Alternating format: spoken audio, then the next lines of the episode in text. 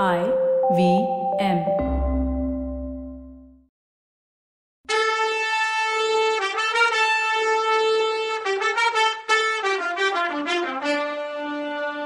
வணக்கங்க. நான் கவிதா பேசுறேன். வெல்கம் டு கதை பாட்காஸ்ட் சிவகாமியின் சபதம். இது எபிசோட் நம்பர் நாற்பத்தி எட்டு. இந்த எபிசோடோட டைட்டில் குண்டோதரனின் குதிரை. குண்டோதர இளம் வாலிப பிக்ஷு சொன்னதை ஆயனருக்கு சொல்லிட்டு இருக்கான். பல்லவ நாடு தான் தரித்திரம் பிடிச்ச நாடா இருக்கே. எங்கேயாவது குதிரையை பார்த்தா யுத்தத்துக்கு தேவைப்படுதுன்னு புடுங்கிக்கிறாங்களே. அதுக்கு பயந்து பயந்து வர வேண்டியதா இருக்குன்னாரு. அப்புறம் பிட்சு குதிரை மேலையும் நான் கால்நடையாயும் கொஞ்ச தூரம் வந்தோம். அப்போ பிட்சு அடிக்கடி தாகமா இருக்கு தாகமா இருக்குன்னு சொல்லிக்கிட்டே வந்தாரு. அவர் மேல எனக்கு ரொம்ப பரிதாபம் உண்டாச்சு. அடிகளே இந்த பெரிய ஏரியில தண்ணி குடிச்சு தாகத்தை தீத்துக்கோங்களே அப்படின்னு சொல்லி அவரை குதிரை மேல இருந்து ஒரு தள்ளு தள்ளுன்னு பிட்சு ஏரியில விழுந்துட்டாரு. அடடா என்ன சந்தோஷமா அவர் ஏரி தண்ணி குடிச்சார் தெரியுமா? அப்படின்னு குண்டோதரன் சொன்னான். இத கேட்டு சிவகாமியால சிரிக்காம இருக்க முடியல. ஆயனர் உடனே அம்மா இது என்ன சமய சந்தர்ப்பம் தெரியாம என்ன சிரிப்பு இதுன்னு அதட்டுனாரு.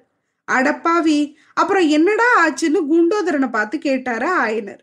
குருவே புத்த பிட்சுவுக்கு தண்ணி கொடுத்து தாகத்தை தணிக்கிறது பாவமான்னு கேட்டான் குண்டோதரன். அப்புறம் என்னதான் செஞ்ச சொல்லுன்னாரு ஆயனர்.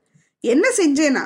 பிட்சுவுக்கு நீந்த தெரியாதுன்னு தெரிஞ்சதும் கரையில கிடந்த அவரோட அங்க வஸ்திரத்தை எடுத்து அதோட ஒரு முனைய மரவேர்ல கட்டுனேன். இன்னொரு முனைய அவர் புடிச்சுக்கிட்டதும் பிட்சுவே மெதுவா கரையேறி வந்து சேருங்க. நான் போறேன்னு. அப்போ அவர் ஐயோ ஓல ஓலன்னு அலர்னாரு. என்ன ஓலன்னு கேட்டேன். நாகநந்திக்கு கொண்டு வந்த ஓலை கரையில கிடக்குதா பாருன்னு சொன்னாரு. கரையில பார்த்தேன். ஒரு ஓலை கடந்துச்சு. எடுத்து அவருக்கு காட்டி ஓலை பத்திரமா இருக்கு கவலைப்படாதீங்கன்னு சொல்லிட்டு குதிரை மேல ஏறிக்கிட்டேன். அவ்வளவுதான். இங்க வந்து சேர்ந்தேன்னு சொல்லி குண்டோதரன் கதைய முடிச்சான். இத கேட்டதும் குரோதமான குரல்ல நாகநந்தி ஆயனரே தயவு செஞ்சு உங்க சிஷ்யங்கிட்ட இருந்து ஓலையை வாங்கி கொடுங்கன்னாரு. ஆயனர் கொஞ்சம் பரபரப்பா குண்டோதரா என் பேரை கெடுக்கவா நீ என் சிஷ்யனா வந்த? நல்ல காரியம் பண்ணு. சரி போகட்டும். இவர்தான் நாகநந்தி அடிகள். அந்த ஓலையை கொண்டு வந்திருக்கியா? அதை குடுன்னாரு. குருவே அப்படியா? நான் நினைச்சது உண்மைதானா? இவர்தான் நாகநந்தி அடிகளா? சுவாமி இந்த அருக்கு ஓலைன்னு சொல்லி நாகநந்தி கிட்ட பவ்யமா ஓலையை கொடுத்தான். அதை அவர் அமைதியா வாங்கிக்கிட்டு சாலையோர மரங்கள் வழியா வந்த நிலா வெளிச்சத்துல அதை படிக்க பார்த்தாரு. ஆனா படிக்க முடியலன்னு நல்லா தெரிஞ்சுது. பிட்சுவோட நட முன்ன விட வேகமா இருந்துச்சு. அந்த பாதையில வண்டி சத்தத்தையும் குதிரையடி சத்தத்தையும் மனுஷங்க காலடி சத்தத்தையும் தவிர மத்தபடி அமைதியா இருந்துச்சு. மனுஷரோட பேச்சு சத்தம் அடியோட நின்னு போச்சு. காஞ்சி நகரத்துல இருந்து ஏழு காத தூரத்துல தில்லைப்பதிக்கு போற வழியில அசோகபுரம்னு ஒரு ஊர் இருந்துச்சு. அந்த ஊர் நடுவுல பரதகண்டத்தையே ஒரு கொடைக்கு கீழே ஆண்ட சக்கரவர்த்திகளுக்குள்ள ஒப்புயர்வற்ற தர்ம சக்கரவர்த்தியான அசோகவர்தனர் நாடெல்லாம் நிலநாட்டின ஸ்தம்பங்கள்ல ஒண்ணு கம்பீரமா நின்னுச்சு. ஒரு காலத்துல இந்த அசோக ஸ்தம்பத்தை சுத்தி இருந்த புத்த விகாரங்கள்ல ஓராயிரம் புத்த பிட்சுக்கள் வசிச்சாங்க. புத்த மதத்தை சேர்ந்த கிரகஸ்தர்கள் வாழ்ந்த ஆயிரக்கணக்கான வீடுங்களும் இருந்துச்சு. சாயங்கால நேரத்துல புத்த சைத்தியங்கள்ல பகவான் புத்தருக்கு ஆராதனை நடக்கும்போது தூபங்கள்ல இருந்து வந்த நறுமண புகை ஊரெல்லாம் பரவி இருக்கும். நூத்துக்கணக்கான பூஜை மணிகள் கனகனன்னு கேட்டுக்கிட்டே இருக்கும். புத்தரோட சந்நிதியில ஆயிரக்கணக்கான தீபங்கள் ஜொலிச்சுட்டு இருக்கும். பிட்சுக்களும் கிரகஸ்தர்களும் கையில பூ நிறைஞ்ச தட்டுக்களை ஏந்திக்கிட்டு வரிச வரிசையா சைத்தியங்களுக்கு போயிட்டு இருந்தாங்க. அப்படிப்பட்ட அசோகபுரம் இன்னைக்கு பாழடைஞ்சு மனுஷங்களே இல்லாம இருந்தது. சைத்தியமும் விகாரமும் சேர்ந்திருந்த ஒரே ஒரு கட்டடத்துல மட்டும் ஒரு சின்ன தீபம் எரிஞ்சிட்டு இருந்துச்சு மற்ற கட்டடங்கள் இடிஞ்சு தகர்ந்து பாழா கிடந்துச்சு. இடியாத கட்டடங்கள்ல இருளடைஞ்சு இருந்துச்சு. தொள்ளாயிரம் வருஷத்துக்கு முன்னால அசோக சக்கரவர்த்தியால நிலநாட்டப்பட்ட தர்ம போதன ஸ்தம்பம் மட்டும் தாவல்யமான சந்திரிகையில தர்மத்துக்கு என்றும் அழிவில்லைன்னு ப்ரூவ் பண்ணிக்கிட்டு தலை தூக்கி நின்னுச்சு. இப்படிப்பட்ட அசோகபுரத்துக்கு இருட்டி ரெண்டு நாழிகைக்கு அப்புறம் ஆயனரும் சிவகாமியும் மற்றவங்களும் வந்து சேர்ந்தாங்க. அவங்க அசோகரோட ஸ்தம்பத்து பக்கத்துல வந்தப்போ ஆயனர் வானத்தை நோக்கி நெடுநெடுன்னு நின்ன அந்த ஸ்தம்பத்தை அண்ணாந்து நிலா வெளிச்சத்துல பார்த்தாரு.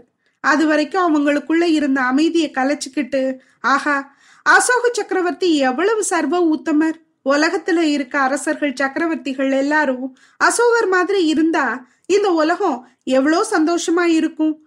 யுத்தம் என்னத்துக்கு? பகைமை என்னத்துக்கு? ஒருத்தரோட ரத்தத்தை ஒருத்தர் சிந்துறது எதுக்கு?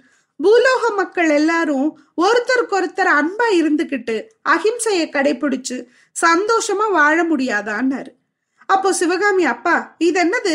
கொஞ்சம் முன்னாலதான் உங்களுக்கும் கத்தி எடுத்து சண்டை போட ஆசை வந்ததா சொன்னீங்க? இப்போ அன்பு அகிம்சை ஆனந்தம்ன்றீங்களே உங்க மனசு இவ்வளோ குழப்பமா இருந்து நான் பார்த்ததே இல்லையே அப்படின்னு கேட்டா. நிஜம்தான் சிவகாமி. என் மனசு இப்பெல்லாம் ஒரு நிலையில இல்லை. புத்த பகவான் இந்த உலகத்துல அன்போட ஆதிக்கத்தை நிறுவ பார்த்தாரே. அவரோட முயற்சி ஏன் வீணா போச்சுன்னு நினைச்சு என் மனசு குழம்புதுன்னாரு ஆயனர். பிட்சு அப்ப வாயை திறந்த ஆயனரே புத்த பகவானோட போதனையை ஏத்துக்கிற பக்குவம் மனுஷ குலத்துக்கு இன்னும் வரல. அதுக்கு என்ன பண்றது அப்படின்னாரு. யாரும் எதிர்பார்க்காதபடி குண்டோதரன் அப்போ குறுக்க வந்து மனுஷக்குலோன்னு பொதுப்படையா சொன்னா என்ன பிரயோஜனம் அடிகளே விலங்குகள்ல புலியும் இருக்கு பசுவும் இருக்கு. ஜந்துக்கள்ல பாம்பும் இருக்கு அணிலும் இருக்கு. அது மாதிரியே மனுஷங்களுக்குள்ளயும் எவ்வளவோ வித்தியாசம் இருக்கு. மௌரிய வம்சத்தை அசோகவர்தனர் மாதிரி தான் நம்ம மகேந்திர பல்லவரும் தன்னோட நாட்டுல அன்பு மதத்தை ஸ்தாபிக்க பார்த்தாரு. யுத்தம்ங்கிறதே வேண்டாம்னு நினைச்சாரு. அதை கெடுக்கிறதுக்கு ஒரு புலிகேசியும் ஒரு துர்வீநீதனும் ஒரு பாண்டியனும் கிளம்பி வந்தா மகேந்திர பல்லவர் என்ன பண்ணுவாரு? பூமியில பாம்பு இருக்க வரைக்கும் கீரிப்பிள்ளையும் இருக்க வேண்டியதுதான். அதுவும் இல்லைன்னா மனுஷனாவது கம்ப எடுத்து பாம்பை அடிக்கத்தானே ஆகணும் அப்படின்னா. அடேங்கப்பா நம்ம குண்டோதரன் இவ்வளோ புத்திசாலின்னு எனக்கு தெரியாம போச்சேன்னாரு ஆயனர். புத்த பிட்சுன்னா அருவெருப்பாவும் ஆத்திரமாவும் அவனை பார்த்துட்டு இருந்தாரு. சிவகாமி உடனே குண்டோதரன் சொல்றது நியாயம்ப்பா உலகத்துல பொல்லாதவங்க இருக்க வரைக்கும் அவங்கள அடக்கக்கூடியவங்களும் இருக்கணும்னு சொன்னான். ஆமா சிவகாமி ஆமா. அது மட்டும் இல்ல உலகத்துல எல்லாமே அன்புமயமாயிட்டா வீரம்ங்கிறதே இல்லாம போயிடும். வீரம் இல்லாத உலகம் என்ன உலகம்? அப்புறம் கதை ஏது காவியம் ஏது? இல்ல கலைதான் ஏதுன்னாரு ஆயனர். குண்டோந்தரன் குருவே நான் ஒன்னு சொல்லட்டுமா? இந்த அசோக ஸ்தம்பம் இங்க வெறும் ஸ்தம்பமா நிக்கிறதுல யாருக்கு என்ன பயன்? இதுல உள்ள உபதேசத்தை படிச்சு அதை ஃபாலோ பண்ணி நடக்கிறவங்க யாரு? இந்த ஸ்தம்பத்தை என்ன செய்யணும்னு நான் சொல்லட்டுமான்னு சொல்லிக்கிட்டே குண்டோதரன் அந்த ஸ்தம்பத்தை கையால தட்ட அது டான் டான்னு சத்தம் வந்துச்சு. அப்புறம் அது நல்ல எக்கினால செஞ்சிருக்கு அதாவது இரும்பால செஞ்சிருக்கு. இத கொல்லன் உளையில போட்டு உருக்கி வாழாவும் வேலாவும் செய்யணும். இந்த ஸ்தம்பத்தை உருக்குனா குறைஞ்சது பத்தாயிரம் வாழாவும் வேலாவும் பண்ணலான்னு சொன்னான் குண்டோதரன். அசோக ஸ்தம்பத்து பக்கத்துல இப்படி பேசிக்கிட்டே நடந்துட்டு இருக்கும்போது நாகநந்தி கொஞ்சம் முன்னால நடந்து போய் பக்கத்துல இருந்த புத்த விகாரத்துக்கு போனாரு. விகாரத்துக்குள்ள இருந்து வயசான பிட்சு ஒருத்தர் கையில தீபத்தோட வாசலுக்கு வந்தாரு. அந்த தீப வெளிச்சத்துல விகாரத்து வாசல்ல நின்னுக்கிட்டு பிட்சு குண்டோதரன் கொண்டு வந்த ஓலையை படிச்சாரு. அப்ப அவர் முகத்துல வந்த மாற்றங்களை வெளிச்சத்துல பார்த்துட்டு இருந்த வயசான புத்த பிட்சுவே பயந்து போயிட்டார்னா மத்தவங்க அதை பார்க்காததே நல்லதுன்னு சொல்லணும். நாகநந்தி ஓலையை படிச்சு முடிக்கிறதுக்கும் ஆயனர் உட்பட எல்லாரும் விகாரத்து வாசல்ல வர்றதுக்கும் சரியா இருந்துச்சு.